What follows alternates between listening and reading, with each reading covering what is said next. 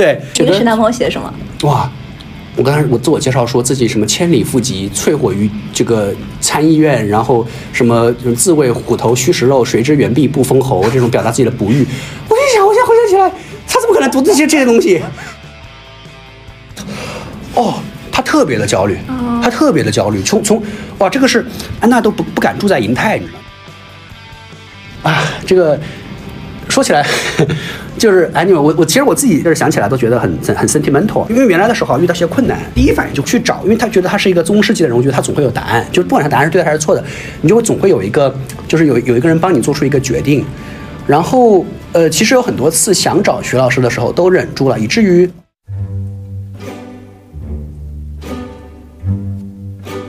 ，Hello，大家好，欢迎收听张小俊商业访谈录，我是小俊。这是一档描摹我们时代的商业文化和新知的访谈节目。前不久，我发表了一篇还原真格基金接班故事的文章。徐小平退后一步，方爱之向前一步，中国风投第一起交接故事。真格或许是中国一线基金里第一个完成从一代到二代交接和传承的风投机构，非常具有典型性。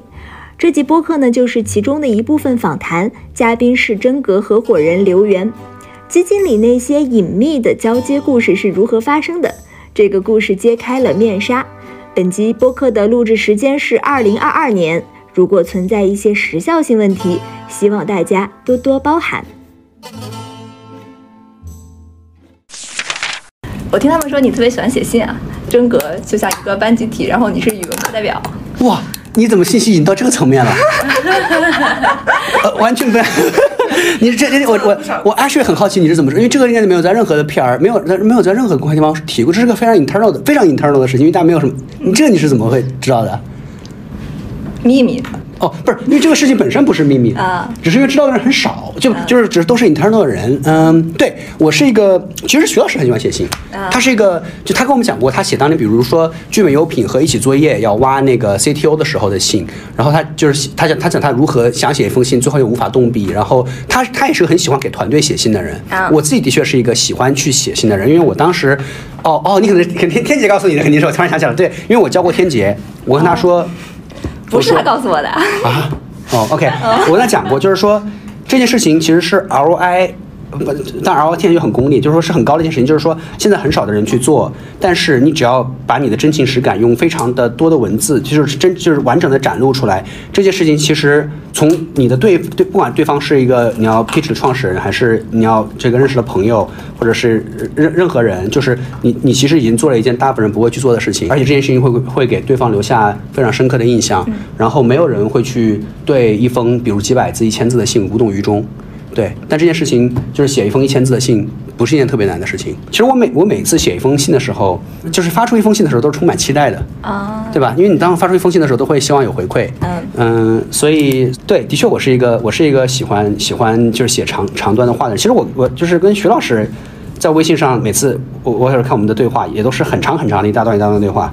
对，就是不管是 internal 内部的这个聊天，还是跟外部这个，比如说跟创始人去。呃，接触我我我是我是喜欢去就是用长段的更更重型的段落文字来来表意的，对。所以你觉得你自己写最好的一封信是给谁呀？我想想，我想想啊，嗯嗯，是情书吧？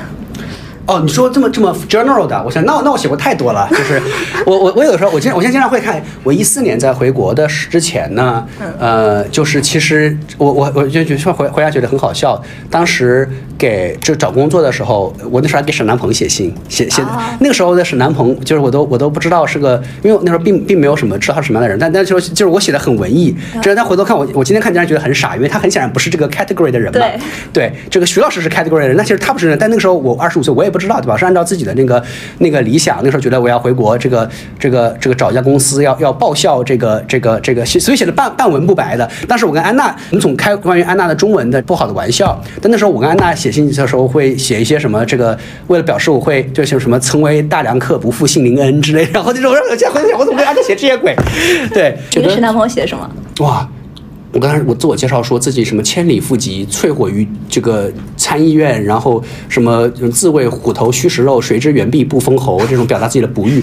我一想，我现在回想起来，他怎么可能读这些这些东西？对，但就是他回了吗？他他回来，他用英语回的，啊他回他说 Sorry, we're not hiring right now, but we'll follow up if there's any opportunities。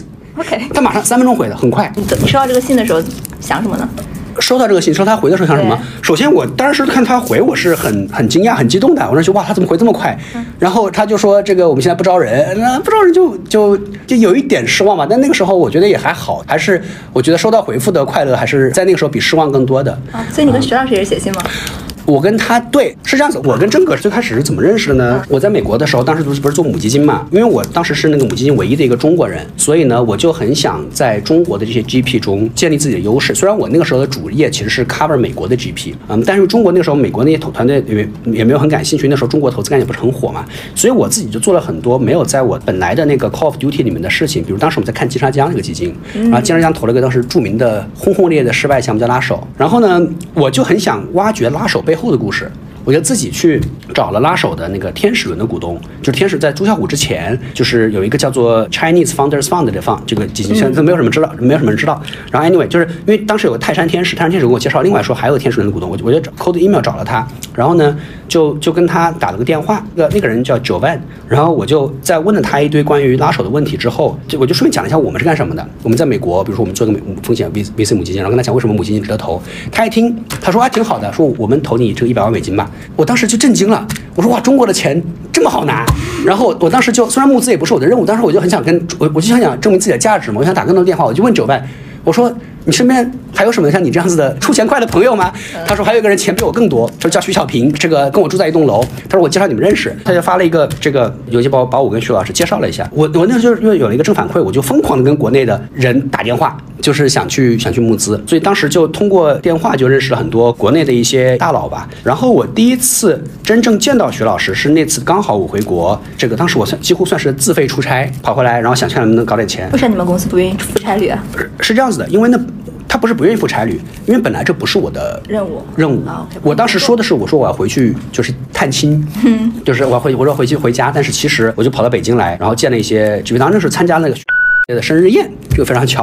然后我那是我在第一次见到了徐老师，当时我们在邮件上已经聊过几句了，恰巧他在生日宴上他是主持人，嗯，然后我就跑去跟他搭讪说，哎呀，这个徐老师，这个我就是给您发邮件，当时本来要见面的那个留言，啊，他说啊，明天来我家，我们这个详聊。然后呢，就第二天就去了徐老师家。我那个时候其实满怀着这个叫 pitch 徐老师要让他投点钱的这个想法的，但是他就很兴致勃勃、很好奇的问了我很多关于美国的 VC 怎么投，啊，有哪些做法之类的。那因为那是二零一三年嘛，然后那个时候其实说实话，国内做母基金都还很少，所以我当时就讲了很多的什么这个啊，以色列基金什么样，印度的基金什么样，然后这个欧洲、美国各自什么样，反正讲了很多吧。嗯然后我觉得徐老师那个时候就可能也很兴奋，在那次聊的时候就跟我说说你去见一个人，这个你去认识一下安娜。对这个，这个我后来跟跟人讲过，就是当时说的很神秘，就说你会跟他聊得很好。我我当时就以为他是给我介绍对象的意思，你知道吗？就是就是 他他他当时当时他甚至他当时并没有提说安娜也在做真格真格，对嗯，他说你要见一见安娜这个人。后来我就回了美国嘛，然后呢就在一个呃圣诞假期，当时刚好去纽约，然后就见了安娜。然后安娜当时就是我在星巴克见她，然后那个时候她就是。呃就是我见了他第一面，他他就跟徐老师刚相反。徐老师我见他就是很开心的样子啊，就是见见第一面的时候非常不爽。他后来跟我说，因为他那个时候是在圣诞假期跟他的呃老公的 family 在一起，然后欢度假期，然后徐老师非要他出来见个人，所以他们当时就怨气比较大。但那次见了之后呢，就也聊得呃很开心。然后安娜就说你应该这个回国应该加入真格，呃那时候真格只有四个人吧，应该哦对。然后，但当时我还没有做好就是离开美国，就是回国的打算。嗯，但这就是跟他们认识的契机。后来在一年多的时间呢，安娜就是每次来美国，就是包安娜和徐老师每次来，我比如在哈佛办那个哈佛中国论坛，或者在麻省理工办那个 MIT Chief 的时候，就会叫我。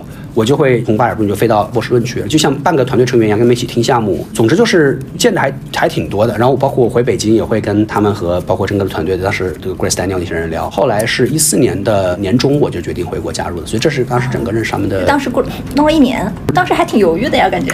对，呃，哦，是这样子的，因为我我首先我我并不是一开始就决定，就是说我一定要马上回国，包括跟原来的当时的旧的公司的一些吵架之类的，因为我觉得在中国可以做更多的事情，就是这个可以投更多的卖，就是 GP，包括投更多的直投项目，包括做更多的融资。但是那个时候呢，Green Spring 并不觉得中国是一个很重要的重心，所以我说当时跟沈南鹏写信说这个自喂虎头须食肉，谁知原地不封侯啊，就就就意思是说，我觉得我应该被 promote 到中国开 office，但不愿意。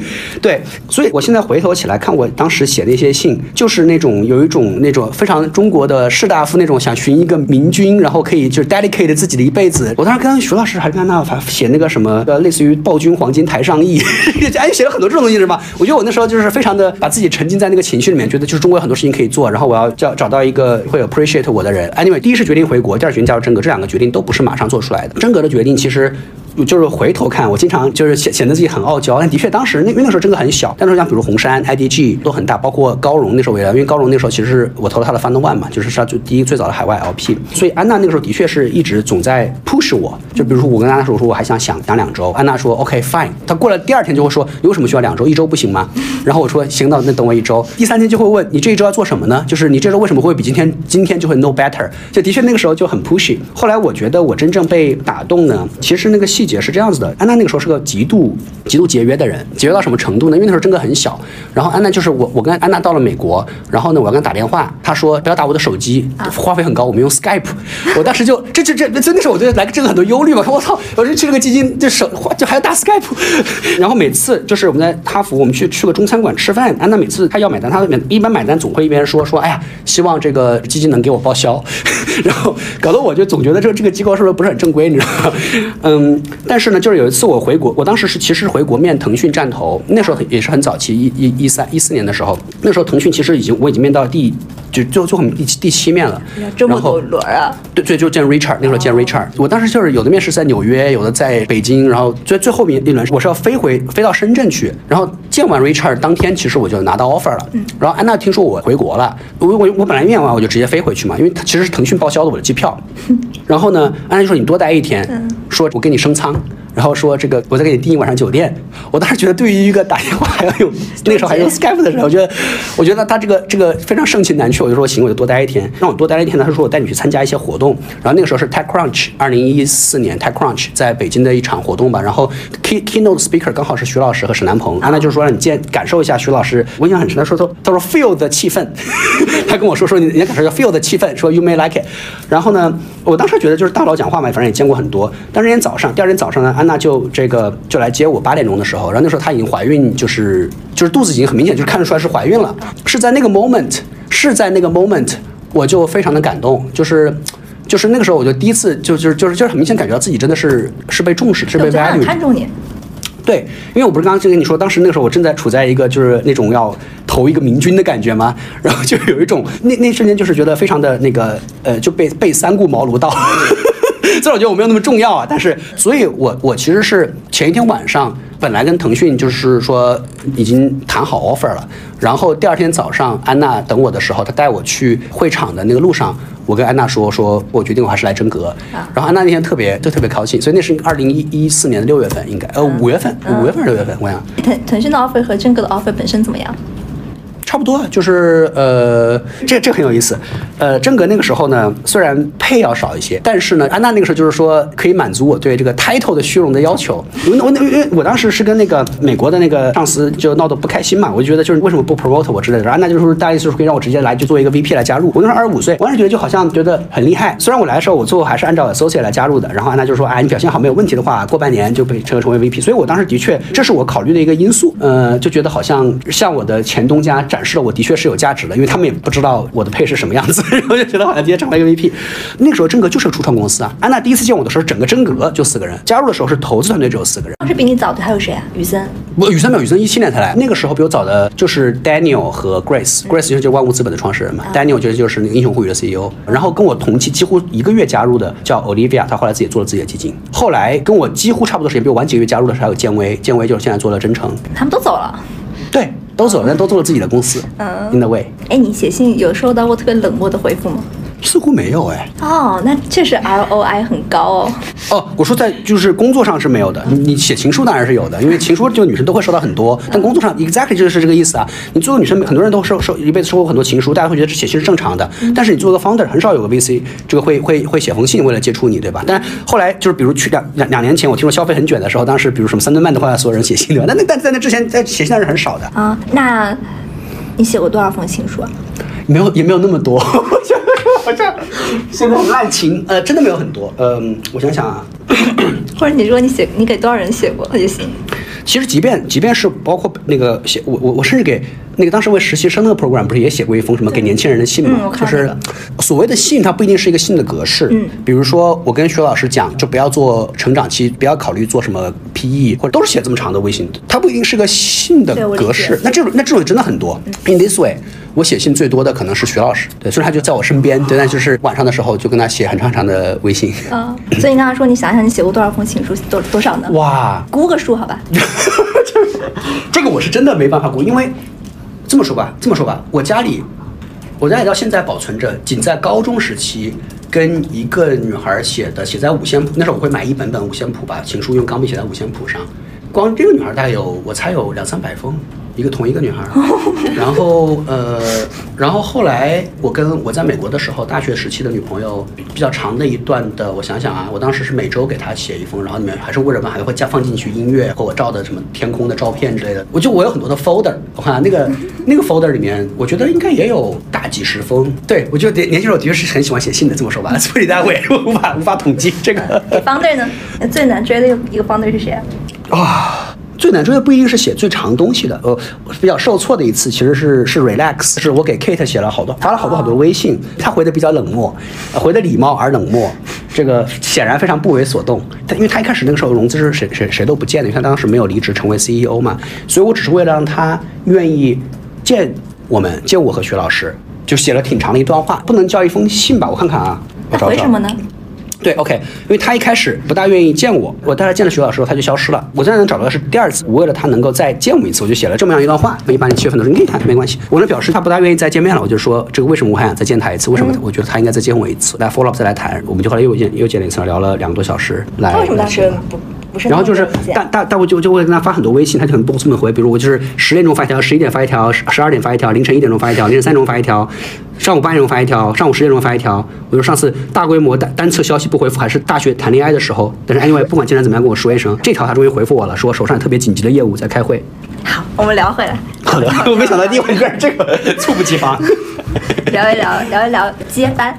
嗯。嗯，这个是从什么时候开始的？我觉得安娜 fully take leadership 应该是二零一九年，就是那个新年 party，在那个 party 上，安娜被呃 named as 这个 founding partner。因为安娜从 day one 就在，但是他一一开始我加入了真格的时候呢，安娜的 title 是 general manager，是总经理。然后后来我忘了是哪一年，可能一六年还是哪一年变成 CEO。CEO 感觉还是个行政上的 CEO，我们作为资产管理公司 CEO，他成为一个所谓的创始人、创始合伙人，是在二零一九年。被加授的，我觉得那个 moment 从名义上完成了交接的时候，但其实安娜一直都是一个大管家的角色。徐老师原来就很像个董事长，但是就是非常 key 的 decision，不管是在项目上还是在公司的管理上，我觉得原来徐老师自己的参与还是他是有 final say 的。从一九年开始，徐老师开始就是非常的淡出了，就是比如说我们的投委会决策啊，二零一八年的时候，徐老师开始只来一半儿，但你也不知道他哪一半儿，他就是个薛定谔的出现。我们每每周二开投委会嘛，他刻意他就会有一半不来，然后呢，你也不知道是他今天来还是不来，所以他我们跟方大说，你有可能今天会见到徐老师，有可能见不到。OK，从二零年开始，他完完全全不参与任何 deal 层面的讨论了，甚至在群里关于 deal 的讨论也会很少，偶尔会冷冷不丁冒出来一句，就很少。所以就是安娜就会觉得说他是刻意的 step back，所以所以有时候安娜也会很感激嘛，他可能很多话都是本来想在群里说，但他却却忍住了，而单单独去私信了安娜。啊，所以他那个时候一九年其实已经想把这个事情想好了，哦是因为二零年可能他，我觉得他从很早就想好了。其实从从我加入正格起，徐老师、王老师都经常讲，就是说，呃，再过两期基金，这个基金就是你们的，就是然后说这个我们的未来的基金里面的权益，所有的这些 carry 啊这些，呃，都会就推到最少。真的是很早的时候就经常在开会的时候这么说。当然，我们都 take for granted，我们都知道接班的是安娜了，因为他们是老师的心态嘛，从很早就会说你们作为学生会成长起来，基金未来会是你们的。这个这个很早，真的是很早就开始说了。徐老师的这个退出，作为一个创始人啊，在项目的头角上的退出，其实退的真的是很彻底的。我觉得，我我也是在想，在中国真正的完成了 generational transition 的一代到二代的，其实我我我感觉我们是唯一的一个，我不知道有没有反应我也是感觉。我觉得这些所有的设计其实是老师们从很早就已经 envision 好的，所以就是很多的话，他们已经说了。我来整个八年嘛，真的是，我就真的是听了听了八年了。就是现在，当然徐老师已经不参加我们的，就是他连周会都不参加了嘛，所以所有会都不再来了。就是啊，这个说起来，就是哎，你们我我其实我自己就是想起来都觉得很很很 sentimental。我其实很多次就是遇到了一些，因为原来的时候遇到一些困难，第一反应就去找，因为他觉得他是一个宗师级的人物，觉得他总会有答案，就不管他答案是对的还是错的，你就会总会有一个，就是有有一个人帮你做出一个决定。然后呃，其实有很多次想找徐老师的时候都忍住了，以至于。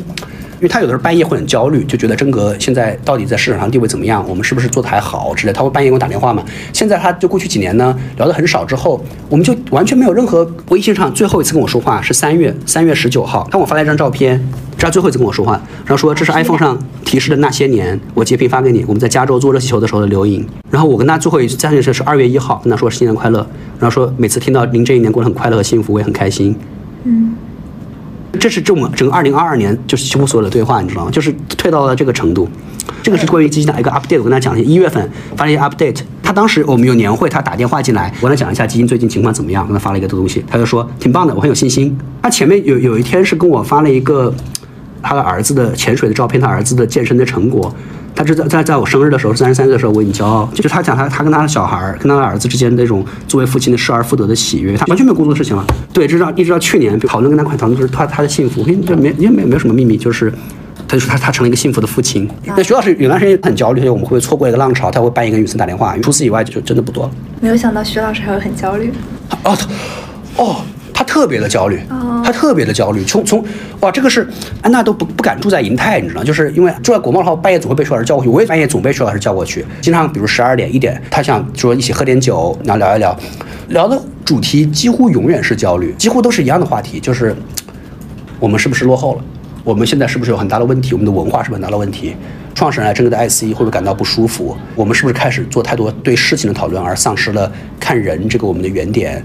嗯、很多项目我们是没看到，我们是不是该往后走一点？贵的项目我们不投，会不会是我们致命的问题？就是他晚上总会焦虑。我其实能理解，因为大家都觉得我们天使是第一名嘛，然后也有也有这样的榜单，这这会被呈现出来。所以当你一直是第一名的时候，你总会担心哪天不是第一名，你不能往上走，你只可能往下走。所以这个压力其实是很大的。不不能说是一种诅咒，但真的是一种惯性。这可以说是多巴胺的诅咒，因为你总会需要人总需要更多，你总需要变得更好那。这种焦虑是从什么时候开始的呀？哇，这是个很好的问题。我在想，我不知道是从他从做新东方开始，还是从做真格开始。哦这个焦虑的本本质，我觉得是非常存在主义的，不是一个因为一件事情触发的，是因为当他已经一把年纪，成为一个名人之后，开始创业做真格，就一直担心我们会不会做得不好，这个焦虑就没有停止过。我就一直到非常的最近，可能一两年，他终于释然了。他这两年就真正的这个放手的过程，也是他自己终于被这个一定要更成功的诅咒的缠绕，终于摆脱的过程。嗯他关于那个真格是否落后了嘛？这个问题是怎么产生的？哦，哇，这个很容易产生。比如说今天如果上会这个项目，哪怕这个项目我们都没有觉得很好，他觉得很不错，然后项目之前有过一个投资人，他晚上你就会焦虑，为什么项目我们没看到？为什么是别的投资人看到的？对，它是一个非常容易 extrapolate，就是容易可以说见微知著吧。我想说的是，他是比如说他特别难受 miss 掉的某个项目，是因为这个带来的吗？呃，其实 relax 我觉得就是啊，就是徐老师为这件事情，他其实自己也也承认，他有段时间很长时间没跟我讲话，因为 relax。这个这个故事有点有点复杂，因为这个是属于少有的，我们想投但是没投进去，创始人拒绝了他，后来会比较被动，是因为他最早第一轮天使融资的时候，我没有更主动的跑去深圳去见，啊所以他觉得这个他后来受到了羞辱，是因为我不够勤奋，他为这件事情耿耿于怀了可能两年吧，然后终于有一次在一个新年给我打了电话，然后说他终于对这件事情释怀了，就就是对于我的职业生涯其实也是一个标志性的事件，从某种程度上来说，relax 它的高点其实是我在职业生涯里见到过的，因为我没有见过滴滴，我也没有见过今日头条，嗯我见到了 relax，而且我的确识别到了它，然后很努力的想投进去。到后面真正能外部再投就是四亿美金那一轮，就是当时我是我我们是跟红杉背靠背的，互相不知道彼此的强 relax 两亿美金的时候，其实那时候推一个两亿美金项目的上会，对我们来说已经很少见了，非常罕见。我们做个天使机构，但因为觉得这件事情有可能能做很大，还是去这个非常努力的去推。但是他们在 Kate 成为 CEO 之前，两亿人民币的时候，其实我很早就找到了他们，那当时是他的二号位在外面，仿佛是个 CEO。他说他在深圳，我就说来北京的时候我们聊一聊。他说好，然后后来我就过了四个月都没有发 follow up，然后在四个月之后，Kate 成为了 CEO，然后 anyway，所以就是这本章的确是我没有飞到深圳去，所以这件事情我被批评过很多很多次。就是当徐老师每次讲起我们每个投资人要非常勤奋，不要放过任何一个机会的时候，都会把我揪出来为为这个事儿说一遍。那个对于我的职业生涯也是一个很重要的反省，因为那件事情我能反省的方面有很多很多。嗯，呃，比如说当时两亿人民币的时候，我该不该去深圳？包括两亿美金的时候，我该不该跟他尝试更久而不要放弃？包括他提价的时候，我是不是很高的价格我也应该投？呃，包括这个从两亿人民币到两亿美金中间这段时间，我什么时候都可以去？就是 anyway，我这是第一次有一个 deal 让我无数次的会去反省 what if，就我当时还能做什么？刚我刚刚还在跟 LP 就是讲讲，就是说很多时候在投资行业，大家总会反省的错误是你做了的错的事情，但是真正该反省的是你没有做的事情。但是但因为没有就是你没有做，你不会觉得是个错误，就是大家会反省说，就是你你你的行为哪些是错了，很少有人反省你的不作为哪些是错的。然后 r e a c t deal 让我反省了很多我的很多不作为是错。如果那个时候我能意识到，就是我会去做更多的事情的话，结果会不会不一样？但你永远不会知道，回到那时候，如果当时你做那些，结果会不会不一样？所以它就会成为一个几乎是 haunt 你的一个一个一个啊。对，包括云刚好像是从经纬跑到源码去投的这个项目。对，就这这这个项目是云刚给我介绍的。然后当时他云刚跟我说，他其实别的人他都没有要介绍，他都没有让他聊，说因为他对徐老师的尊敬。破例给我们介绍了，所以事实上是是云刚拉的群，因为云刚的时候已经投了他，他老股东其实支持我们的。哎呀，总之就是比起很多很多去后悔这个说，哎呀，当时我们没没有看好电子烟之类的，我们其实当时是很接近很接近的。嗯，所以那是一个很痛苦的事情。对，后来包括我们投了另外两家电子烟公司嘛，就是去投了摩迪和雪茄，对，是当时想亡羊补牢，收之桑榆的感觉。你让我感觉做投资人好痛苦啊。这是以前熊小哥说的，就是投资永远是遗憾的，因为。就是你的决策永远不会是最好的，嗯，你你永远会觉得说有项目该投，还有项目我不该投，你的错误永远比对的决策更多。二零一九年新年 party，徐老师是怎么说的呢？就是关于交接那个时候。当时我都不记得具体的 wording 什么样子，我们也许能查到吧。呃，那在哪儿开的那个 party？四季酒店那种叫好像叫四 L 还是叫什么的一个一个类似于酒吧餐厅的一个这么一个地方，就是是一个类似于表彰会一样。我们那没有任何的那种表演节目，别的我们就是说看看这一年哪些同事得什么奖，我会发很多很很很好笑的奖啊，宣布一些晋升呐，然后这个大家好好开开心心吃吃喝喝，就这么个事儿。你们会颁什么奖？我看年度年非主流吧，那也没有很非主流。年度的创新，我记得上去年颁了一个快乐，就是大大概是每天工作很快乐，很很就是散漫他总在笑，每天都在笑，笑的很多，来颁了一个奖，啊，我们的财务，啊，类似于说最开心奖一样。对，这么一说的确是挺非主流的。你的确无法想象这个红山高岭这样的机构颁了一个最开心奖，对不对？这个这感觉的确是个只有真哥才会颁的奖。除了最开心还有最什么？在投资团队，我们会每个人投票，就是说你认为这年哪个同事。呃，sourcing 上我们会有最佳 sourcing 奖、最佳案源奖，就是他 sourcing 的方式非常特别。嗯，然后最佳退出奖，然后是创新奖。事实上，我每年就是大家会开会讨论，就是说今年我们设置什么奖。安娜的 personal skills 怎么体现？就很多人会说到她的 personal 感觉非常好。就是他他的那种身上的老板的那种气场并没有那么强，就虽然他是一个大家所有人都没有任何指摘的老板，我记得安娜在采访里面说过，一个好的 CEO 应该是让人怕的，然后就说说你们这些人，你们就都不怕我，这是他的问题。他说他觉得我我得让你们怕我，他要我跟他打电话的时候打 Skype，这件事不仅体现出来节省，他完全没有害怕把这边暴露出来，或者是中午跟我们一起吃饭的时候，他就说自己最近太胖了，就是他要吃的很健康，他说就觉得自己很胖。Anyway，你会觉得他是一个你的朋友那种 peer，对吧？然后他就对于八卦又很感兴趣，然后很兴致。勃勃的参与讨论，因为你很难想象个沈南鹏、张磊那样的人提出，哎，最近真就内部有没有人谈恋爱，就就就他就这样子，就是让你觉得其实他是一个同学，而且尤其是他其实你看他有一个非常好的这个出身，但是完全没有任何的就是架子或者居高临下的这种，就是一个很很让你觉得平易近人的这个角色，呃，就是他就穿的就是呃，要么是很便宜的衣服，要么是很贵但看起来很便宜的衣服，对吧？这个在绝大部分情况下总带着平易近人的笑，呃，总是自嘲，就没有什么太多的那种呃，去给自己那种。神秘感、威严感，你恰恰是最难用一个例子来显示一个人让自己显得普通。你可以让很多例子显让一个人说他用哪些例子让他显得是一个很很很有威权的人，但是你很难用例子说他就跟你一个普通人一样的这样子的人。嗯，他在这个班集体是什么角色？就他他在他在这个家庭里算是一个妈妈的角色，因为同事之间，比如说有什么小矛盾，也会跟安娜说。那我教这个的时候，我们当时当时 Grace 谈恋爱，只要同事谈恋爱。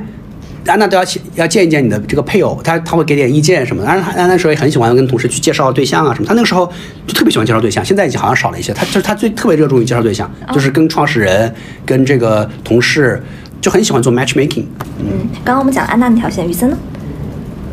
雨森是今年是管理合伙人，对，呃，雨森是加入了就是合伙人，嗯呃，那个时候也没有管理合伙人这个概念。他是带资入场吗？你说带资是投到真格吗？嗯，呃，我我们我们的 GP 都是投了钱的，等于他之前也没有做过投资。他来是合伙人吗？他来是合伙人，那个时候我们是有他和安娜、朝宇三个合伙人嘛。雨森因为自己做过公司嘛，就是雨森跟徐老师、王老师一样，就是自己是创业者，前创业者。你比如说像安娜、艾玛，我都是没有创过业的，呃，雨森是创过业的。而且也是一样，就是没有打工，直接就很年轻就创业了。所以从网络上，他认识很多整个移动互联网时代，从 PC 到移动互联网时代，中国的原生代、第一代、第二代创业者。所以他本身对于创业者的高下，他自带一个人生标尺，嗯、然后也因为他创过业，他创而聚美算是比较成功的一次创业嘛，所以我觉得他对很多的那些创业者的标准会更苛刻。雨雨森说过一句很有名的话，就是说，如果一个创业者是到我这个年龄，但是结果在我看来都还不如我的话，就真的没有必要投。就就是说，他就觉得肯定要至少比他强。哦，对，那那你说宇森二十六岁公司上市了，你比他强的话，你的这个标准得得很高。嗯，那雨森为什么就是今年是 GP 了？为什么变成管理合伙人了？是吗？呃，我我的我个人感觉就是因为我把我跟艾玛 promote 起来要显示区分，这说起来是真就是这样子的，就这样吧。那你为什么升成合伙人了？呃，这也是呃标准是什么？嗯，我不知道，就是这是一个你可以问安娜或者雨森的问题。我我其实，因为其实说实话，就是 安娜她很好笑，就是我其实在，其实，在三年之前，三四年之前，安娜其实很早。呃，就在我年终 review 的时候，跟我就会跟我说啊，今年其实我们想想，我觉得觉得是不是把你升成合伙人，但后来我们想了一下，还是先不要，就是这就是他比较本真的沟通的一部分，因为他很喜欢不像一个官方的方式会说，比如说今年我们本来想说带大家去哪里哪里团建，后来我们想了一下，还是不要，然后就想那你告诉我们干嘛？就他很喜欢搞这样的事情，就是但是就是那种你只有是一个 casual 的朋友之间才会总总会这么说嘛。对，当时安娜跟我说，原来就跟我说说今年这个我们这个讨论要把你变成合伙人的时候，我当时觉得我也没有什么理由成为合伙人，对吧？然后。我我所以我不知道为什么今天成为合伙人，我我我不知道，我没有问过他。就但他他原来跟我说的时候，我就跟他说，我并没有觉得我 qualified，然后我也并没有为为此会很着急。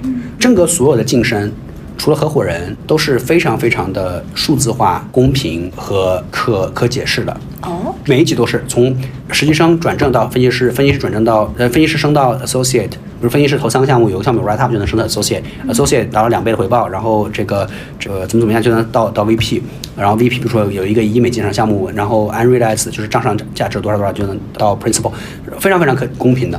但是从 MD 到合伙人，我记得除了那个 multiple 要求吧，就是他他会多一个条件，就是说其他合伙人同意，因为前面的升职其实发生过，当时大家在考虑要不要是不是应该这个 let go 一个一个同事，就是 fire 一个同事，但后来看到他的数据好像达到了标准，就就把他 promote 了。这事情发生过，就在我印象中，事实上有过两次，就我这种对规则的尊重，就嗯。promote 成合伙人还是不是不是不是，嗯，就是比如说，比如说这个分析师升到了 SO，对吧？啊或者是这个对，啊，所以合伙人升职更具有艺术感，对吗？嗯它不是一个完全可对量化的东西我我觉得是这样子为什么呀？因为这个事情合伙人。代表了什么？对于一个 基金，我想想啊，这其实是个是个蛮好的问题。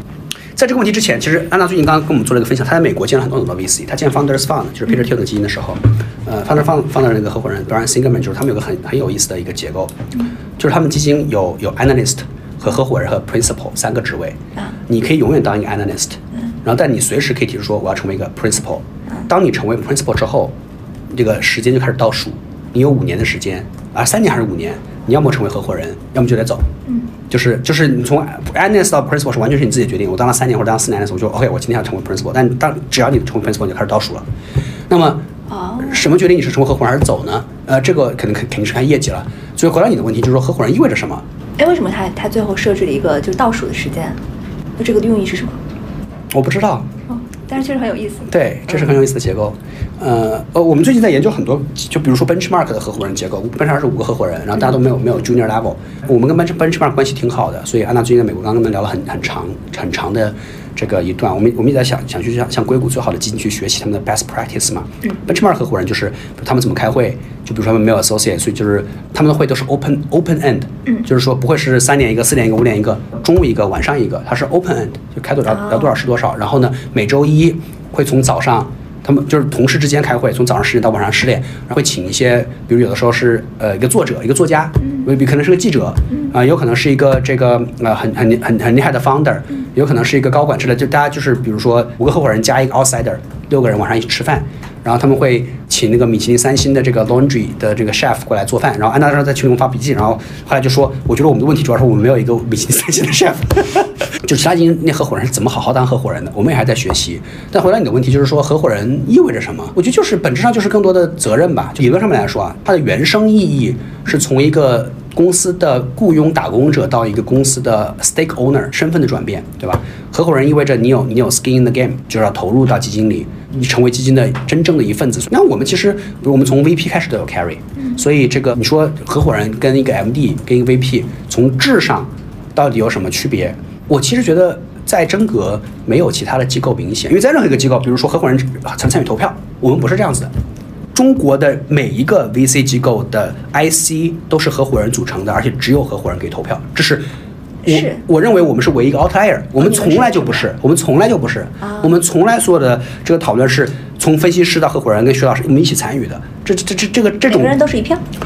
我们不计票，我们没有在计票。哦我们现在当然会，我们从这周开始会有个飞数匿名投票，就所有人只要你参会的话是实习生，只要你参会了你就要投票，投了票你才能看到别人怎么投的。我们想 keep track 一下每个项目大家是怎么看的，但但这不是一个决策的标准。啊这个事情解释起来非常麻烦，每次 LP 总会问你们 IC 怎么投票，这个对我们来说就是个很难解释的问题，因为我们的投票项目的决策方式非常的艺术。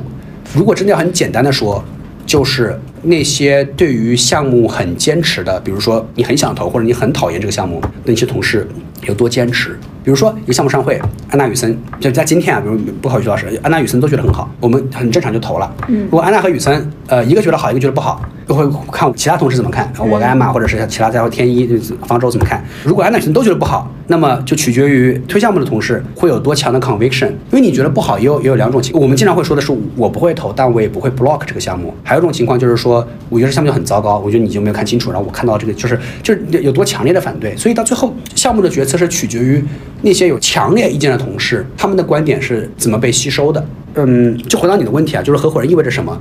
在真格跟在其他机构，这个区别其实反而是更小的。嗯，嗯就，你的 carry 没有没有没有因为某些设置而更高。当然会，那会，那会，那会，那会。我的意思是说，从你的性质上，你的量化上会变，你的呃薪水涨啦，carry 变多了。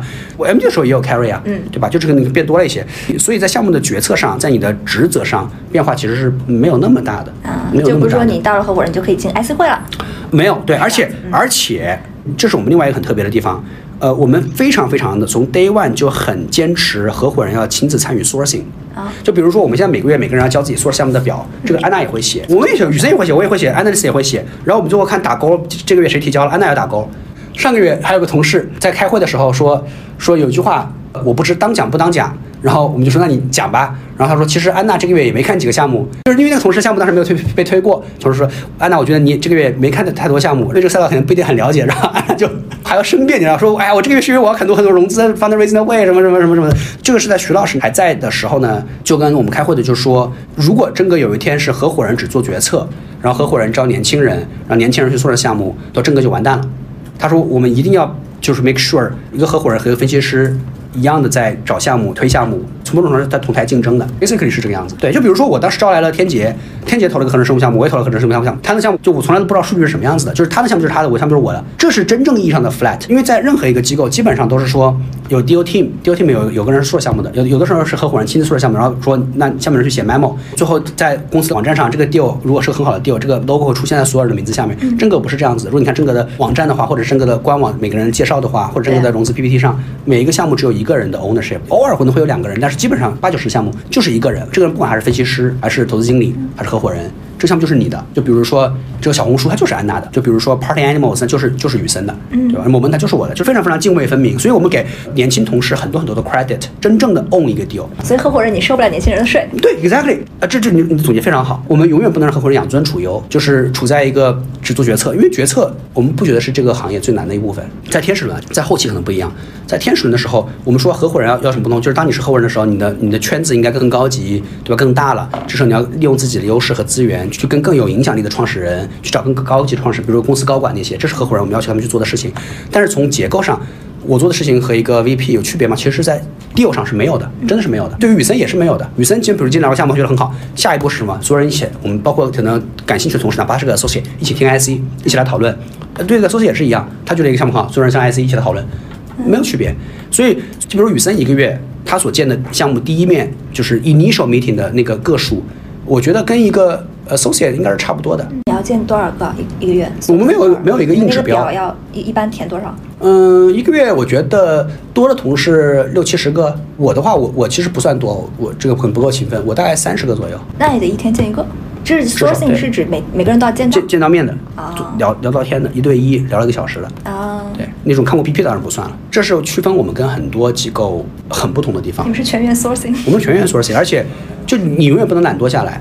嗯，对你你刚才说收不了税，我觉得这个总结是非常好的，就是我们就不能让人收税，收税就意味着就是退化。听起来年轻人在你们这儿更机会更大。机会很大，所以当时以前有个老合伙人，就是朝宇，他他走之前，他也不老，其实跟安娜差不多。他其实很痛苦，因为他是从公司起来，他他在原来的时候卖过公司，他就说那这样我们这样做下去，合伙人有什么有什么意义呢？他就说我又不能收税，那我永远要找项目，我就很累。大师，那有什么意义呢？你你怎么想这个问题？当然，你现在还很年轻，你才你八九年的好吗？这个壁垒，你要看这个壁垒是为谁服务，因为我们所去除的壁垒是不为个人的利益或者是 security 安全感服务，而是为就比如说我们会想很多方式让合伙人要发挥出合伙人的作用，就是说你既然是合伙人，比如说你要参加更多的会，代表公司分担更多融资的职责。打个比方，我其实刚刚被表 P 问过这个问题，就是说当合伙人之后你在 IC 上感觉到什么变化吗？我就很诚实的说没有什么变化，但是有一点变化是原来有一些很保密的项目。对于同事来说，比如方舟推项目，这个项目可能是个高管要秘密的要出来，他可能只跟安娜雨森说。那现在就没有任何项目只跟安娜雨森说，就所以他们至少得跟我们四个人说，就是至少我们四个人得参与这个讨论。为什么是个倒金字塔结构啊？整个也没有倒金字塔吧？是的吧？你想下面的人就是很少。这个也类似中国的人口结构，我们曾经是个金字塔，徐老师在最顶端，让很多小朋友，那小朋友成长起来。一个原因是什么呢？是因为我们的留存，虽然人家说很多人走，我们留存其实是很好的。真格现在的投资团队一半儿都是从实习生开始做的，包括合伙人是 Emma，对吧？包括我们的 principal，像这个呃方舟、天一，他们都是在真格从就是 promote 起来的。我们没有太多的那种所谓的呃 lateral hire，就从社会上招人。呃，所以原来的那些年轻人呢，经过时间的推移，就成长起来了。所以我们今天之所以到金字塔，因为我们的合伙人们两个都是从，我是从想从 ASO 开始的，Emma 是从实习生开始的，往下一级，Tina 是从实习生开始的，方舟从实习生开始的，这是一个年轻人成长的过程。所以我说有点像中国的人口结构，就是那个时候我们很多很多年轻人，现在那些年年轻人长大了，但我们也补充了很多新的，我们的分析师或者是所以我们也在一直在招新的人啊，不能算是一个倒金字塔，但的确上层的变大其实是年轻人成长的结果。其实你看我们没有什么，我们没有什么从别的基金招人，然后也也很少有人有从也也很少也很少有人去别的基金，因为我们的方法论跟别的基金本质上是不怎么兼容的。嗯，我们看人的这个核心的哲学，其实如果你在别的基金受过了大家的训练，其实是很难认同的。大家会觉得我要看市场多大。然后比较一下行业里面多少家公司呢？谁是第一名？我们不是这个思路，但其实其他基金几乎都是这个思路。就比如说，如果你是红杉的人去 IDG，事实上这样也发生过嘛，啊或者红杉人去高瓴，你是可以很快适应的。这两种核心的方法论从底层可能是相违背的。你到底觉得你对市场的判断是更准确的，还是创始人一个好的创始人对市场判断是更准确的？这件事情本质上是一个底层哲学，所以我们更倾向于从一张白纸来培养。徐老师也说，真格的这个 slogan 叫信则灵。我们说这个时候，我们得信创始人，但内部也是你得信投人这件事儿，然后把一个不信投人这件事儿的人变成信投人这件事儿，其实是这个成本和时间太高了。尝试过这种不兼容吗？就其他基金来，然后发现啊，他去别的地方也是一样，别的基金，所以真格人我觉得也不会想去别的基金。我们到现在十年以来，最近两年发生过三次去别的基金的同事，就就有有有人做，比如 Grace 做别的基金，本身还是真格的一个方法论的这个延伸延伸，但是去别的基金的只发生过三次，有两位同事去了 Vision Fund，有一位同事去了光速。天使投资以人来找项目是百分百正确的道路吗？这其实是个逻辑推演的结果。对于公司早期来说，人是最重要的，人是最难改变的。公司到我们投早期的时候，它没有资产，它的资产就是人。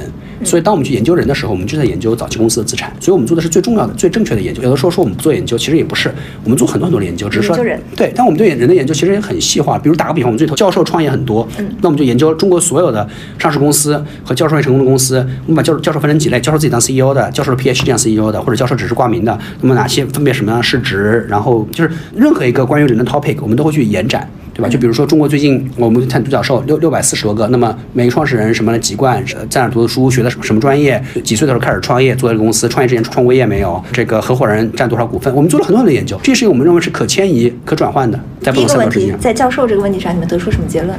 呃，OK，这个比如破除了我们的一个既有观点，我们认为最成功的项目都是教授一定要全职创业，但我们发现，在教授创业这件事上并不是这样子，它是最成功的项目，教授没有全职，但是学生是全职的，就是这件事情有点就是让我们意外，就是说教授不全职的结果其实比教授全职结果要好。从结果上面来看，它不一定是 causational 的，但是从关系上面来看是就是这样子就。可能教授是董事长，学生 CEO，对，嗯，学生 all in，对，啊，对为为什么呢？因为可能教授他迁移出来，教授可能这件事情的成本太高。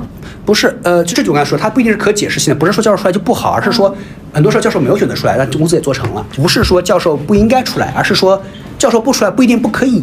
OK，对，这是两个不同的，对啊就是，呃，所以我们对这件事情就现在就宽容了一些。原来我们投教授，教授一定要全职，现在我们就宽容一些。你学生怎么水平怎么样？你学生是不是全职？是 CEO 是不是全职？啊对，这这我只举一个例子，就是说我们要研究一个关于人创业的这个规律的时候，在经验中是怎么寻找 pattern 的。嗯嗯。第二个问题呢，就是关于这个创始人的籍贯，什么籍贯的最合适合哇，创业？地图炮很危险，但是就是没有，我们就分析了一下，就打个比方，我们的结论就是，比如说东北籍创业者就的确很少。我记得当时我们研究出互联网上市公司，东北人就是沙云龙、普信教育、沙云龙一个，对吧？嗯，比如说沿海，像广东，对吧？或者上海，就创始人就很多。但我们也投很多东北创始人啊，就是不是说就不投，但就是我我们想知道它的概率分布是什么样子的。嗯啊、比如四川就很多，但这这可能跟人口也有有很大关系。比如说我们发现学理科的就比学文科的要多，创业的黄金年龄，我记得大概二十六还是二十八岁吧。哦就是他做做成那个最后的最要创业的时候，他从哪几岁开始的？但是但是同时，我们最近又做了一个新的研究，就是把这个范围再放大一些，因为时代会变嘛，有可能我们现在会发现，就是说，呃，我们高估了二十岁创业的这个，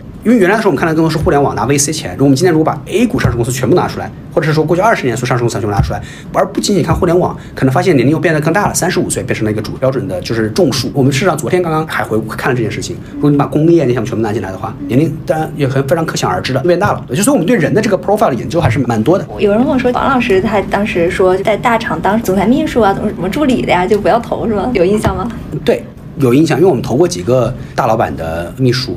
我觉得真格犯过的一些错误吧，很多时候更多的注意 title，更多看重的很多是他的经历里面有多少光环，而不是他自己通过自己的努力从零到一做出过什么东西。这是我们觉得在总结真格过去十年一个疏漏。我们当时有有过一个大闸蟹理论，就是徐老师说，有的时候我们投高管，高管只是他只是一个阳澄湖的大闸蟹涮了一下，啊，所以你们现在叫操盘手，就是你你到底做过什么东西？就是你做过什么决策？啊呃，你你可以就是 take 什么样的 credit，而且是我们会做更多的 reference，就是因为有的时候是你老板很强，有的时候是你下面的人很强，这件事情到底真正归功于谁？嗯对吧？这个这个我们现在会看得很细的。首先，高管创业，我们现在意识到，在这四个象限里面，高管创业其实成功率是最低的，哦是吗？为什么？因为最好的创业者不会去当高管。但这个跟行业有关系，比如 SaaS 和医疗行业会好一点。就是 SaaS 行业很多是，比如那个 Salesforce 的 Mark Benioff，对吧？他也是高管从从那个 Oracle 出来。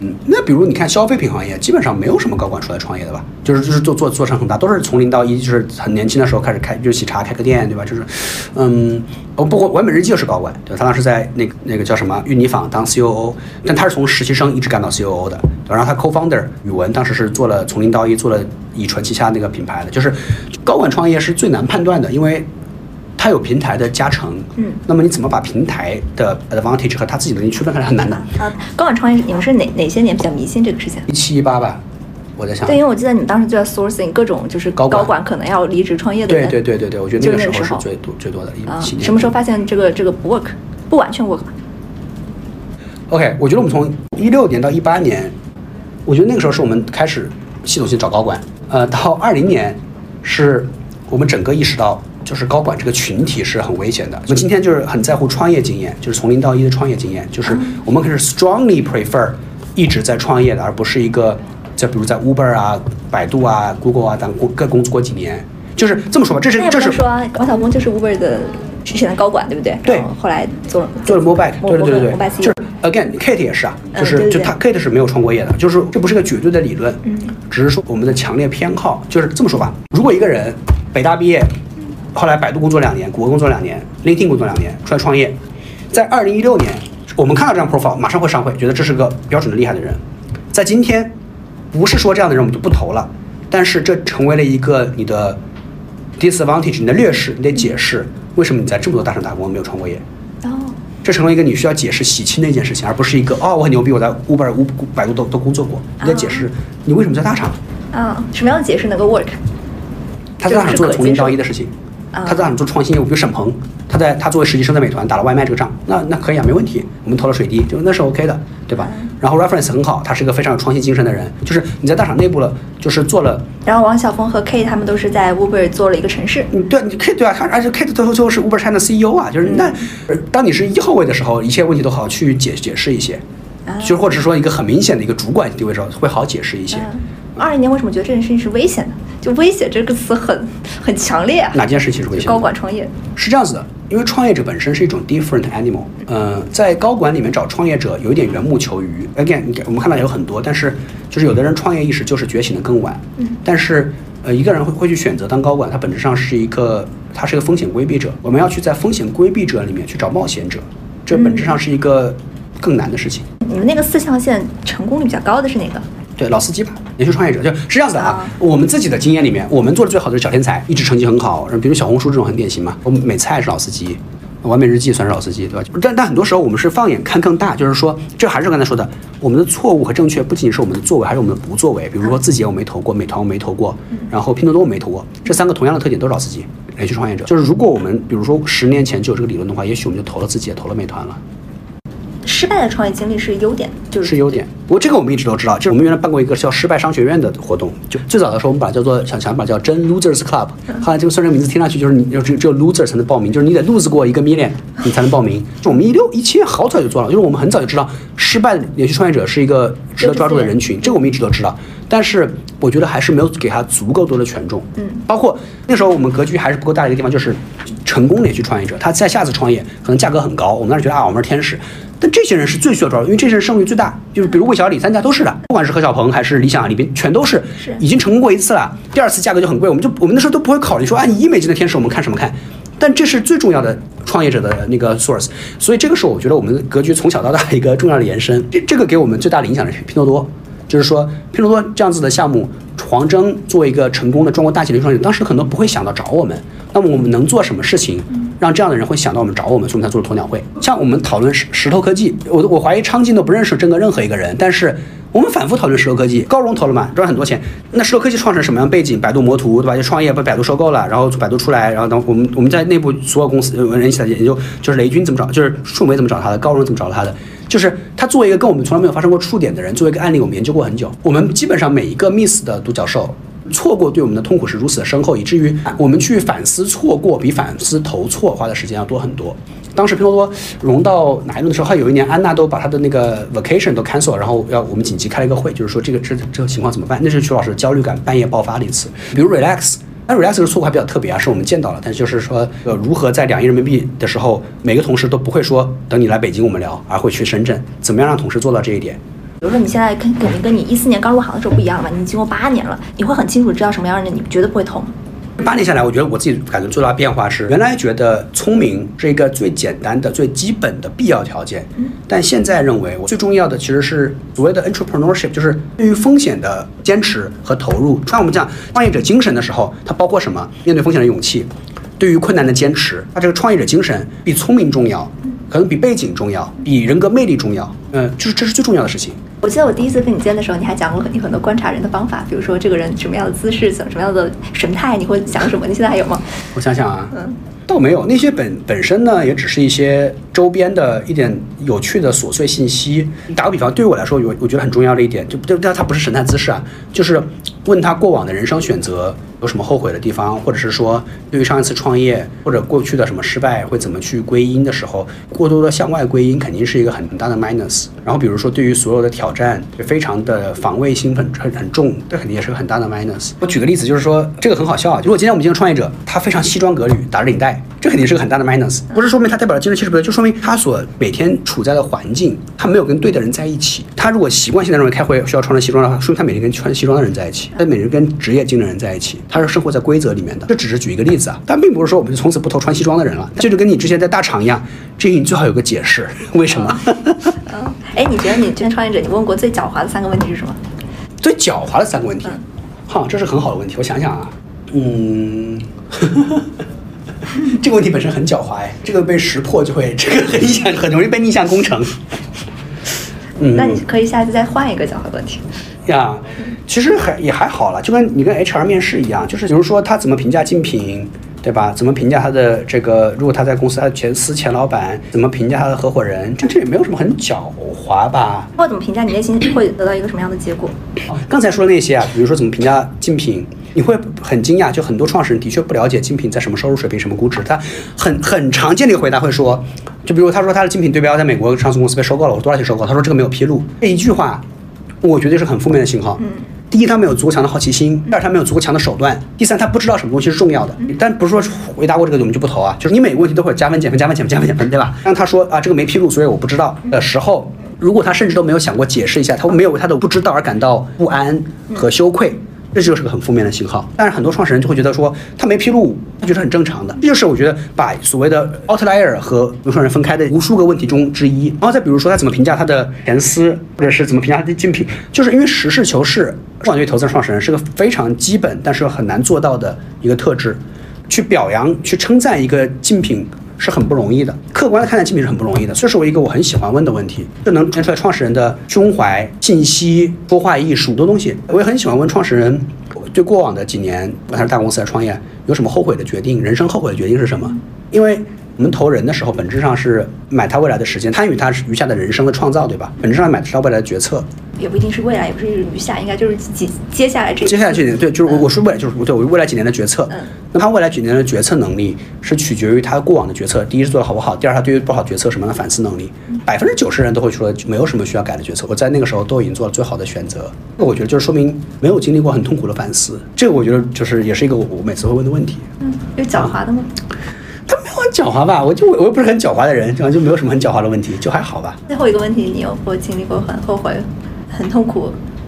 除了 Gate 那次，在项目上，我真的最大的后悔和痛苦，真的就来自于 Relax 了。有哪些事是我该做没做的？比如叮咚买菜，当时上 IC 的时候不是我推的，我感到很自责的是，在那个 IC 上，我觉得我那次都完全没有发表任何意见，我也没有好好好好的听，我觉得我没有尽到一个作为同事。对于其他同事的项目的责任吧，呃，这个其实我跟大家也分享过几次，就是我觉得每一个人都应该把商会的每一个项目当做是自己的项目一样去 pay full attention。在整个一个每个人有自己的项目的 credit 的这个环境里面，尤其是年轻同事，你只在乎自己的项目商会，而不在乎同事的项目，因为就是反正跟你没关系，对吧？就是每个人其实应该，如果你真的觉得自己是集体的一份子的话，应该做的每个决策都让让这个集体变得更好。而叮咚又是我们最近几年我们也是反思比较多的一次对于老司机的错过。对，当然还有很多事情，我们还对对没作为的后悔。比如说回想起来，Momenta 作为我现在投过的最好的项目，我当时在第一轮的时候没有去拿更多股份，后面 Prata 也没有去做更多。但这种这种的后悔，它其实应该很深刻。但是因为你的这个人的偏见，你后悔你没得到的，而不是那些至少得到。对对对对对对对，就已经有了。对，那你们好像错过的好多都是这种老司机。我觉得这种气质是不是都比较让人感觉小清新一点，所以会对，所以我们很喜欢，我们更喜欢投小天才。但小天在这四个象限里面，小天才的创业成功率是最低的。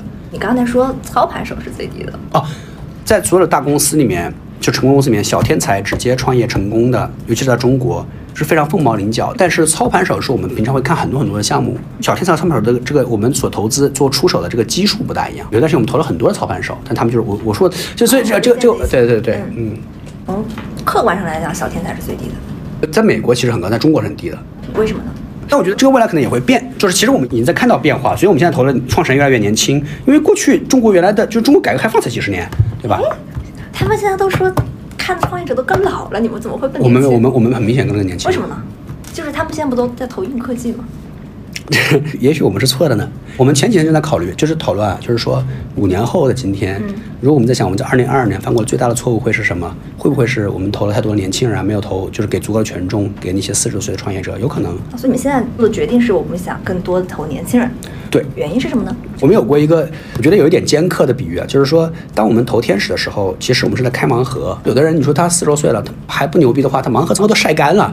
我们就说，每个人本质上他的未来是未知的，是一个九期期权。我们有时候说，这个人这个人的期权已经过期了。如果你到了四十岁还是一个很平凡的人，那为什么会我们会觉得你到五十岁会是一个不平凡的五十岁的人呢？褚时健虽然创业很老，但他在创业之前已经是一个他他已经很不凡的人了。我们不是说我们不投四十四五十岁的人，不是这样子的。但你四十岁五十岁啊，我们投的话，你至少证明你你早就牛逼了。你只是现在恰好又创业，然后给了我们一个机会而已。所以我们说投年轻人，意思就是说，如果你还没有证明过自己，你得需要是年轻的。如果你年龄大的话，你最好证明过你自己，哪怕是失败，你证明过你有场轰轰烈烈的失败，就还是回到我们的最终的这个第一性原理，就是你得是个不同的人，是一个年龄段也是个不同的人。对，嗯对对对对，所以所以就一切都自洽了嘛。现在投资比例大概是这四个怎么占比呢？嗯，我想想啊，像科学家是不是偏多？最近技术驱动的项目的创始人占的比例更大，但是即便在这个领域，我们投的我觉得相对来说也是更年轻的，因为很多九零后教授啊，还有郑教授，九零后都当郑教授，有啊，这么厉害哦。，啊对啊，然后然后那助理教授就更多了。那看来助理教授一般都是肯定是八五后吧。我们不是说我们不看更老的教授啊，只是说技术型也有很年轻的教授。我觉得这是天手资注定的会有一个，也不能叫偏见吧，就是一个，就比如雷军在创业，他不会搞真格，可能的确这个这个没办法。所以说这个我们我们的创始人天然会偏向于更一无所有、更从零到一、更白手起家的人，这是一个我觉得天然的基于这个业务性质而有的一个中线偏移。因为我感觉你们风格跟别的基金好像完全不一样，你们会鄙视他们什么？鄙视谁？别的基金吗？这这是个狡猾的问题。OK，嗯，我们为了让每个同事就是对看人的这个理论呢有认同啊、我们的确就会把其他基金那些因为对事儿自以为是、自以为聪明、自作聪明的那些分析，在真格内部就是传播一下。徐老师以前最喜欢批评我们的就是不要自作聪明，要真正的记得这道东西是不知道的。看事儿很多时候你很容易陷入一个自我的沉醉，因为你做过一些研究、一些了解，你很急于把这些东西付诸实践，也以此作为标尺，但这就是很危险的。还有像王老师说的那种，不要投总裁秘书、总裁助理这种类似的观察。是这样子的，我们对于哪些人不能投很谨慎，比如说雨森之前提出过的，在年轻人里面，那些把创业作为生活方式的人，啊，不能投。就是把创业作为生命和把创业作为生活方式是两件不同的事情。生活方式意思就是说，类似于滑雪、潜水、登山一样的 check the box 这样子的。这个更普遍的是在那些比如投行出身，或者是很光鲜的，就是海归这样子的人。因为创业，他们周围有些人创业成功了，他们就也比较跃跃欲试，就是想创业试一试好玩儿这样子的，或者是把创业作为一个成功之后想做一点 lifestyle 有意思的事儿这样子的。就是我们觉得创业做成大公司是很辛苦的事情。我自己最忌讳的就是所谓的那些 imposter，就是我觉得这个工作难的部分，很多时候不是说把那些天资不好或者不聪明或者是差的人选出来，而是在那些背景很好的人里面，哪些是真正决定是真正的创业者，哪些是跟风的。这个在所有的风口里面永远会有很多，他们背景也都很好，然后因为可以拿到钱。俗话说的 to VC 的创业，我们把它叫 imposter，就是那种伪装者，对吧？很投机，方向一直在换。永远跟随着热点，但这个我觉得，说实话，我们今天识别已经不是很困难了，因为这些人肯定很明显是不能投的。你现在还像你以前那样喜欢偏文艺的创始人吗？呃，没有，这是我反思的另外一个地方，就是你当时是这样是吧？对我原来当时有一个总在内部同事作为梗嘲笑我的，是什么有商业嗅觉的文艺青年势不可挡之类，因为是我忘了谁写了个标题，然后每次有一个 IC 这个上会有或者讲到什么东西，就有同事艾特我说有商业嗅觉的文艺青年来了，袁总，就是对我我现在觉得就是你从文艺青年身上挣到钱了？呃呃，我想想啊，应该说还没有。对，就是你最好投资项目是 Momenta。其实其实是这样子的，我后来想了一下，就人生就很有限，能够去有这个机会，有这个时间去去欣赏、去沉醉在文艺里，本身是一个很大的机会成本。然后，好的创业者是要做出很大的牺牲的，他即便是有这个敏感，他并没有时间和机会去沉醉在美中。过往的人生投入在什么事情上，本身也是一种取舍嘛，就跟刚才说过往做决策一样。所以从在文艺青年中，哎尤其是在年轻人里面，一个人太文艺不一定是件好事儿，对创业来说，呃，有有可能你呢我不是创业者，我我很显然不会是个好的创业者，嗯就是这个这个，因为你总要去这个读书看电影，那那那你那你就没有时间去做很多创业中的 dirty work 啊。说一个人是文艺青年的时候，他一般有哪些特质？他会跟你喜欢一样的作家、一样的导演、一样的乐队。所以现在一个创业者跑过来跟你分享这些，你不会心动了是吧？嗯嗯，呃，对，这没有什么好，也没什么不好，是就是 OK，不会加分。对。以前是会加分的。以前的加分是我自己的一种愚蠢。你投了一个你喜欢的人，但他从概率上并不是更成功的。你的喜好不是重要的，而是什么事情最有可能让你成功是最重要的，对吧？所以那个时候，其实我觉得我也不能叫明显加分，我觉得这是件好事，说明创始人很敏感，说明他情商很高。我后来觉得很多是我自己这个一厢情愿的幻想。什么时候发现的？我这个很早就发现了，这可能可能我觉得可能一八年吧，那个时候我在经历了几个文艺青年的失败之后，文艺青年失败是因为他是文艺青年，还是因为别的？还真有可能是因为他是文艺青年。文艺青年意味着你对生活的美好是有追求的，但创业的很多决策是让你的生活变得不美好，你会更忙，你可能也很没有没有很多时间陪家人，你也看不了电影，它是会阻碍你成为一个好的文艺青年的。对吧？就是非常遗憾的是，在你成功之前，可能它的确是一个很互斥的事情。文艺青年有成功的吗？比如说唐岩，我不知道他是不是文艺青年。对我没有见过他，所以我不知道。美国很多的 founder 是从小热爱摇滚乐，rock star，玩乐器。在中国，我发现好，我不知道未来会不会变，反正过去，因为中国的竞争一直很激烈，中国的仗打都很苦逼，中国要九九六要内内卷，的确没有像美国那么好的，就是它的不管是文化环境还是商业环境都恶劣很多，以至于有可能你不得不二选一。就没办法像硅谷的方的人一样，周末大家都一起去抓饼，然后去看乐队演出。我觉得在美国很普遍，在中国就是当你做这件事情的时候，你的竞争对手正在捡你的自行车，对吧？就这个这个这个就没办法，的确就就残酷很多。为什么创业者不能是文艺青年，投资人可以？投资人本质上是搭便车的嘛，你可以坐在副驾驶座上看电影啊，但是开车的人是不能看电影的。当你把投资人看成一个创业者的时候，你要去建设一个机构的时候，嗯，就比如我们看 VC 行业的大佬们，的沈南鹏、张磊也不是文艺青年，对吧？徐老师当然是个文艺青年，这个但是。是非常文艺的。我们相对来说可能是，嗯，但在这个这个行业里，我觉得也是不多的。就是如果你真的是一个基金的一号，我要把一个基金建设成一个好的基金的话，也是也是这个奢侈品是它并不是一个必然，就是我觉得还是还是少见的。你刚才说你就是变宽容嘛，你也不是说文艺青年来你就绝对不投，他需要解释自己为什么是文艺。也不叫解释。他不一定需要解释，但你得给自己一个解释，你得知道为什么啊？他既然有这么多时间搞这么多有没，但人家创业还是能做好的。很有的人就是天才，他的效时间效率就是高，我们也见到过。就这边更文艺了还是更不文艺了？我自己吗？我有可能变得更文艺了，但这件事情并不是一个骄傲的事情，这可能是个惭愧的事情。因为有一次，我好像一九年和二零年，我发了一个自己豆瓣的那个观影数的一个豆瓣生成那个海报嘛，然后我发了之后，我就一直很不安，我就在想啊，我作为一个也没有什么成就的投资人，显示自己看了那么多电影，我觉得会被人骂。就当然我们会。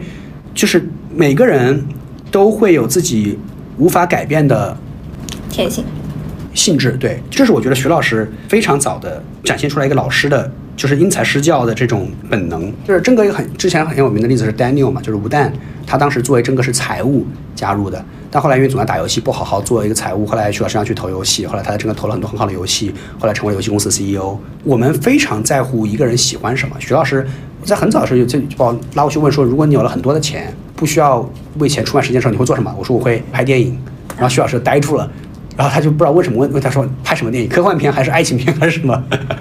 怎么说？然后我当时我我都忘记我是怎么回答，因为那个问题问的我有点尴尬。其实我希望给他一个更更好的答案，但我我又得给他一个诚实的答案。我可能当时举了哪个导演的例子吧，就是一个我想成为的导演的样子。我忘记了我举了什么例子了，都说 Sorrentino 之类的。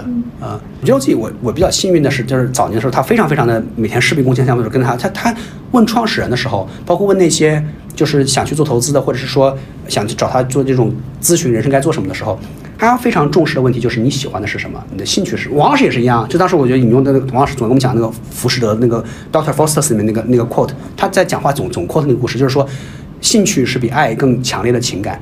所以，包括我现在，我跟实习生，也会总总会问他们，你喜欢的到底是什么？找一件你喜欢做，而且值得做，而且你有能力做的事情，这个是很重要的。当我们发现一个人喜欢什么的时候，并不是去改变他的兴趣，而是说，那怎么样把他的发挥到最大，让他的兴趣成为动力的一个助推器，成为一种一直说的发挥到最大。嗯嗯，所以因为徐老师知道我喜欢内容。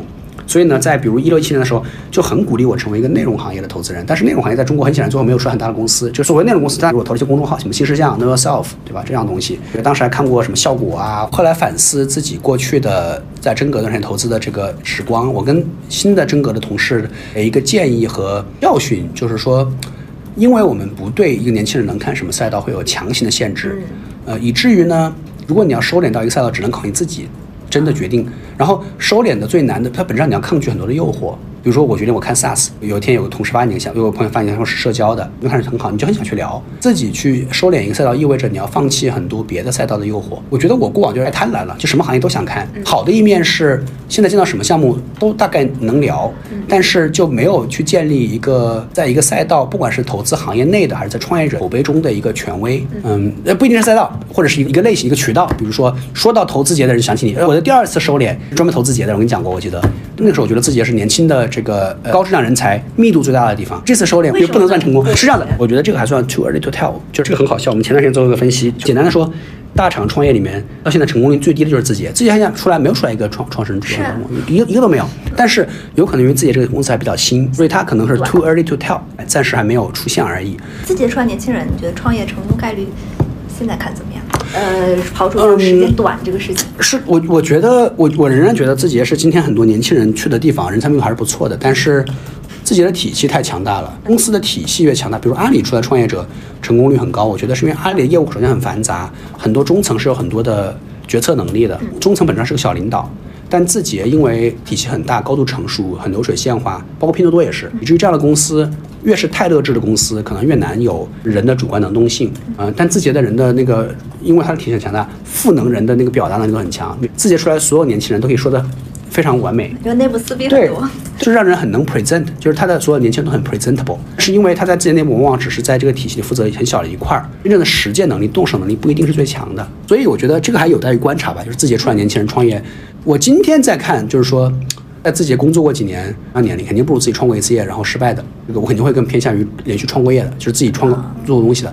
因为连续创业者的这个看重的这个意识，其实也是最近两年，二零年开始才形成的。呃所以基本上二零年开始投过的，大部分都是我自己负责项目，绝大部分是没有打过工的人。哦，嗯，但是现在我感觉这个创业环境不是很友好，对这部分没有很强资源和这这是很好的问题啊，就是不是我的意思是说，呃，这是很重要的一个问题，应该说，我个人认为啊，就是说，呃，创业会观察环境的人，首先就不大对。我觉得创业是那种你有想做的事情，而且不做不行的人。所以我说，要投没打过工的人们，当你创业的人再去打工就很难了，就是你尝试过自由的飞翔，再被关在笼子里就很很不容易了。环境不好，我觉得对于真正的创业者来说，那你不创业干嘛？你打工吗？就是我觉得环境不好，恰恰能够检验出来哪些人是真正的创业者。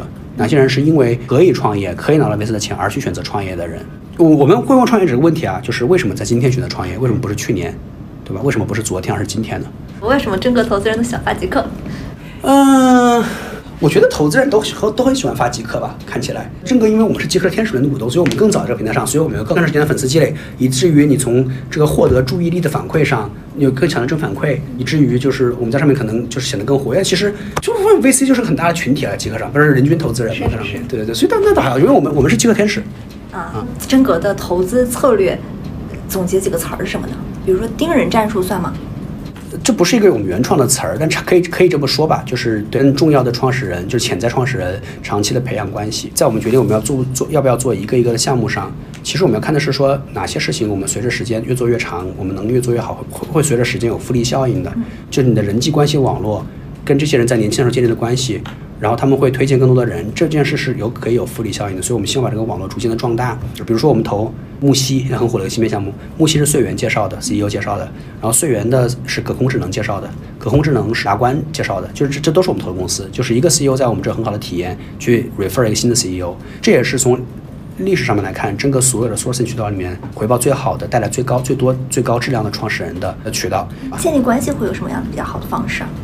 组织更多的创始人活动，请更多的创始人在一起吃饭啊，让创始人带更多的人，然后我们带更多的人去见他。这个我觉得是大家都在做的事情，没有什么特别的。我觉得我们在这件事情上真正特别的，还是说每一个同事对于自己的项目的 ownership。其实真格看上去是个大基金，其实我们是无数个小基金组组成在一起的。就每个同事管自己的项目，比如我管八十多个项目是我投的，年轻同事管个三四十个项目，对吧？安娜很管一百多个项目。我们本质上是一个人的投资组合，就是真格的这个基金其实是一个人的 portfolio。因为刚才我跟你说，每个 logo 都在一个人下面嘛。那之前跟安娜讨论过，其实当你决定要不要升职，给一个人升职的时候，你就是在对这个人 pro rata，对吧？你就是在在这个人身上加注。嗯，因为升职就是给他更大的权限，让他待更久。呃，一方面呢，我们希望真格的文化是把每一个人都很同化的，就是每个人是个真格的合格的分身的代表。但同时，所以我们鼓励说，每个人每年要讲自己，呃，就是有点像一个 touchy feely session，每个人讲自己的最大的失败，过去半年最重要的学习。徐老师研究每更更具体一点，那你过去 sourcing 的一个诀窍，每个人要分享，每个人都是不一样的。就是一方面我们让每个人变得尽可能一样，另外一方面我们要让每一个人找到自己的 domain，找到自己不一样的地方。这个一样和不一样是一个很有意思的一个对立吧。这个我觉得跟所有其他基金最不一样的地方，很多人觉得是说有一个徐小平，那其实不是这样子的。我们是是真正的一个 bottom up 自下而上的，呃，是一个真正的平台。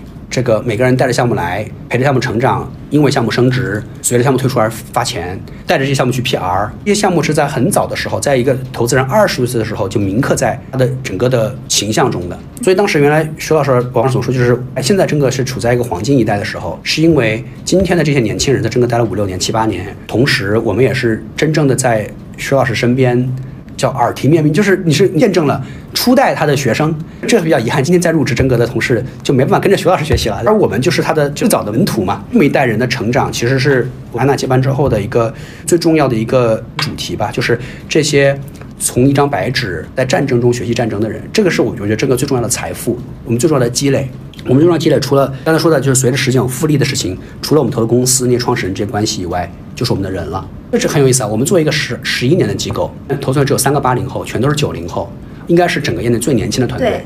但是我相信，我觉得我们的 average age 在公司的这个待的时间肯定是很长的，因为你看我们十几个人团队，七八个人都在这待了七八年，公司在十一年的历史，我们经历了共同的成长。共同的学习，共同的焦虑，共同的反思，共同的痛苦。这一代新的年轻人，不光是合伙人，就是说刚刚我提到说那些我们的 VP，我们的 Principal，刚刚开始走上舞台，对吧？就就所以我觉得这是一个，的确是一个黄金一代的时候。嗯嗯。平台的反义词是什么？就平台的反面是什么？真格是一个平台。就是平台 versus，比如说，在一个雇佣制的公司里面。就是雇佣者和被雇佣的关系，而平台是所谓的合伙人制，理论上大家是共事而不是被雇互相被雇佣的关系。这个其实你看美国的很多机构叫什么什么 and associates，那些 associates 就是被雇佣者，那些什么什么名字就是合伙人们，就是很多律所比较什么叫叫什么什么什么 and associates。对于那三个四个合伙人来说，这是平台；对于那些 and associates，这些是公司被雇佣者。嗯，你跟徐老师学习最大的一点什么？还有王老师，作为第一代门徒。我在二零一五年那次呢，呃，就是有一次我们在三 W 咖啡办了一个活动，那时候创业大街很火嘛，嗯，然后创业者的质量其实是这个非常良莠不齐的。那个活动要结束了的时候，就有一个，虽然我觉得这样说有点命，就是一看就知道他不是一个很级别很高的创业者，拿这个商业计划书一定要去追着徐老师要见徐老师，有个词叫恐粉，就就就很可怕，就是那种就是有点 paranoid，我都不知道该怎么用什么词，就是那种偏执的创业者。但又不是那种一看就是很厉害的创业者，就是要见徐老师。然后呢，我当时刚来刚来真格，那时候真格人也不多。我一方面是这个既是真格的 VP，也算是徐老师在活动上的保镖，对吧？我就跟每次我就跟着他，然后我就拦着他不让他见，就见徐老师。后来徐老师就去去上厕所了。那个人说，我我也要去上厕所，然后我又不能拦他不让他上厕所，他就跟到厕所里，然后。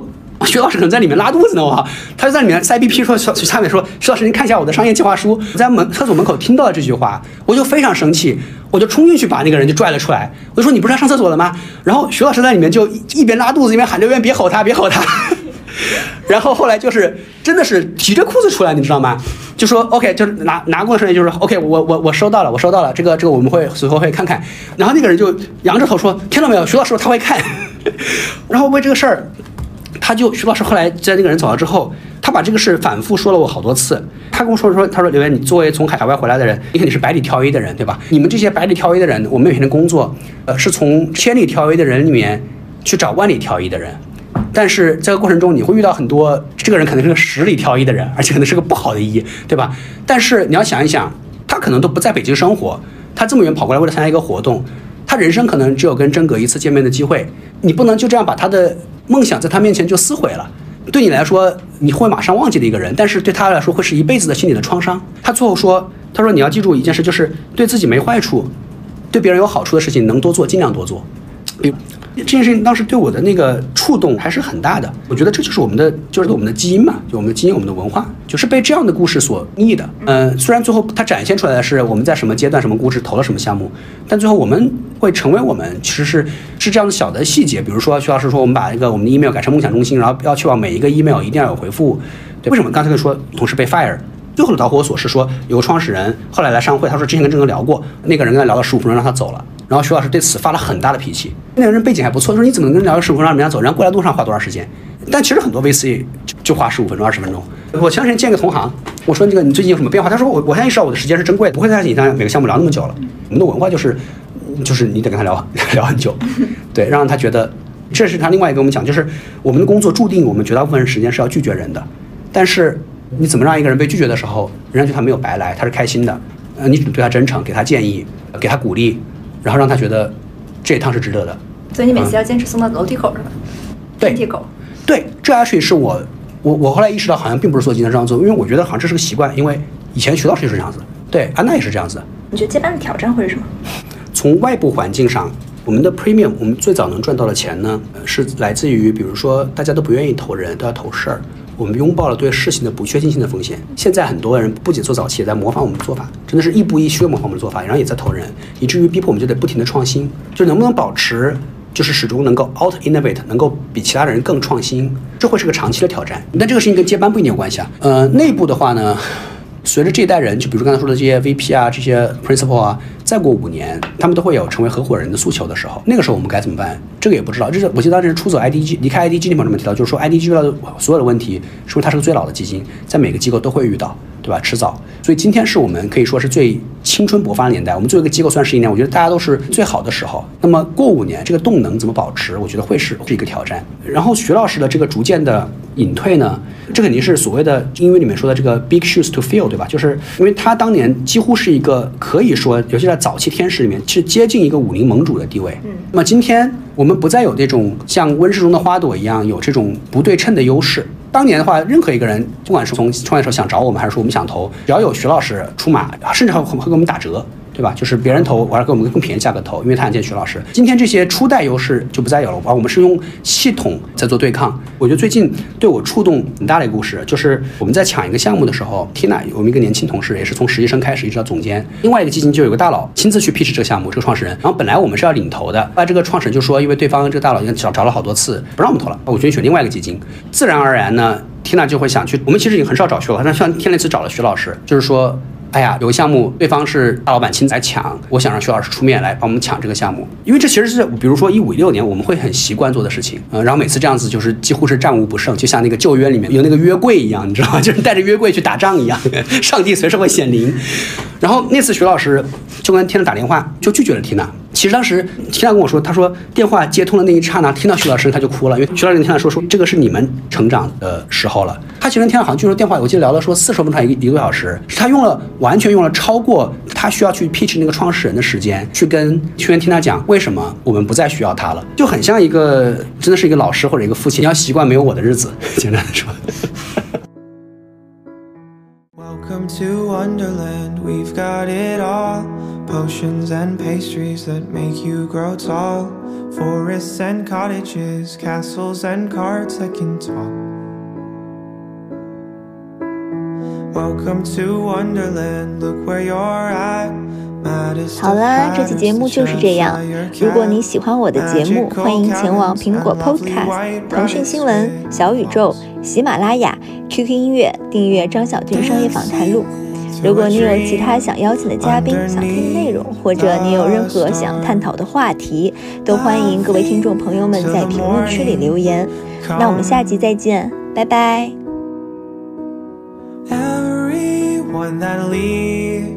has a heavy heart. Oh, wonderland I love.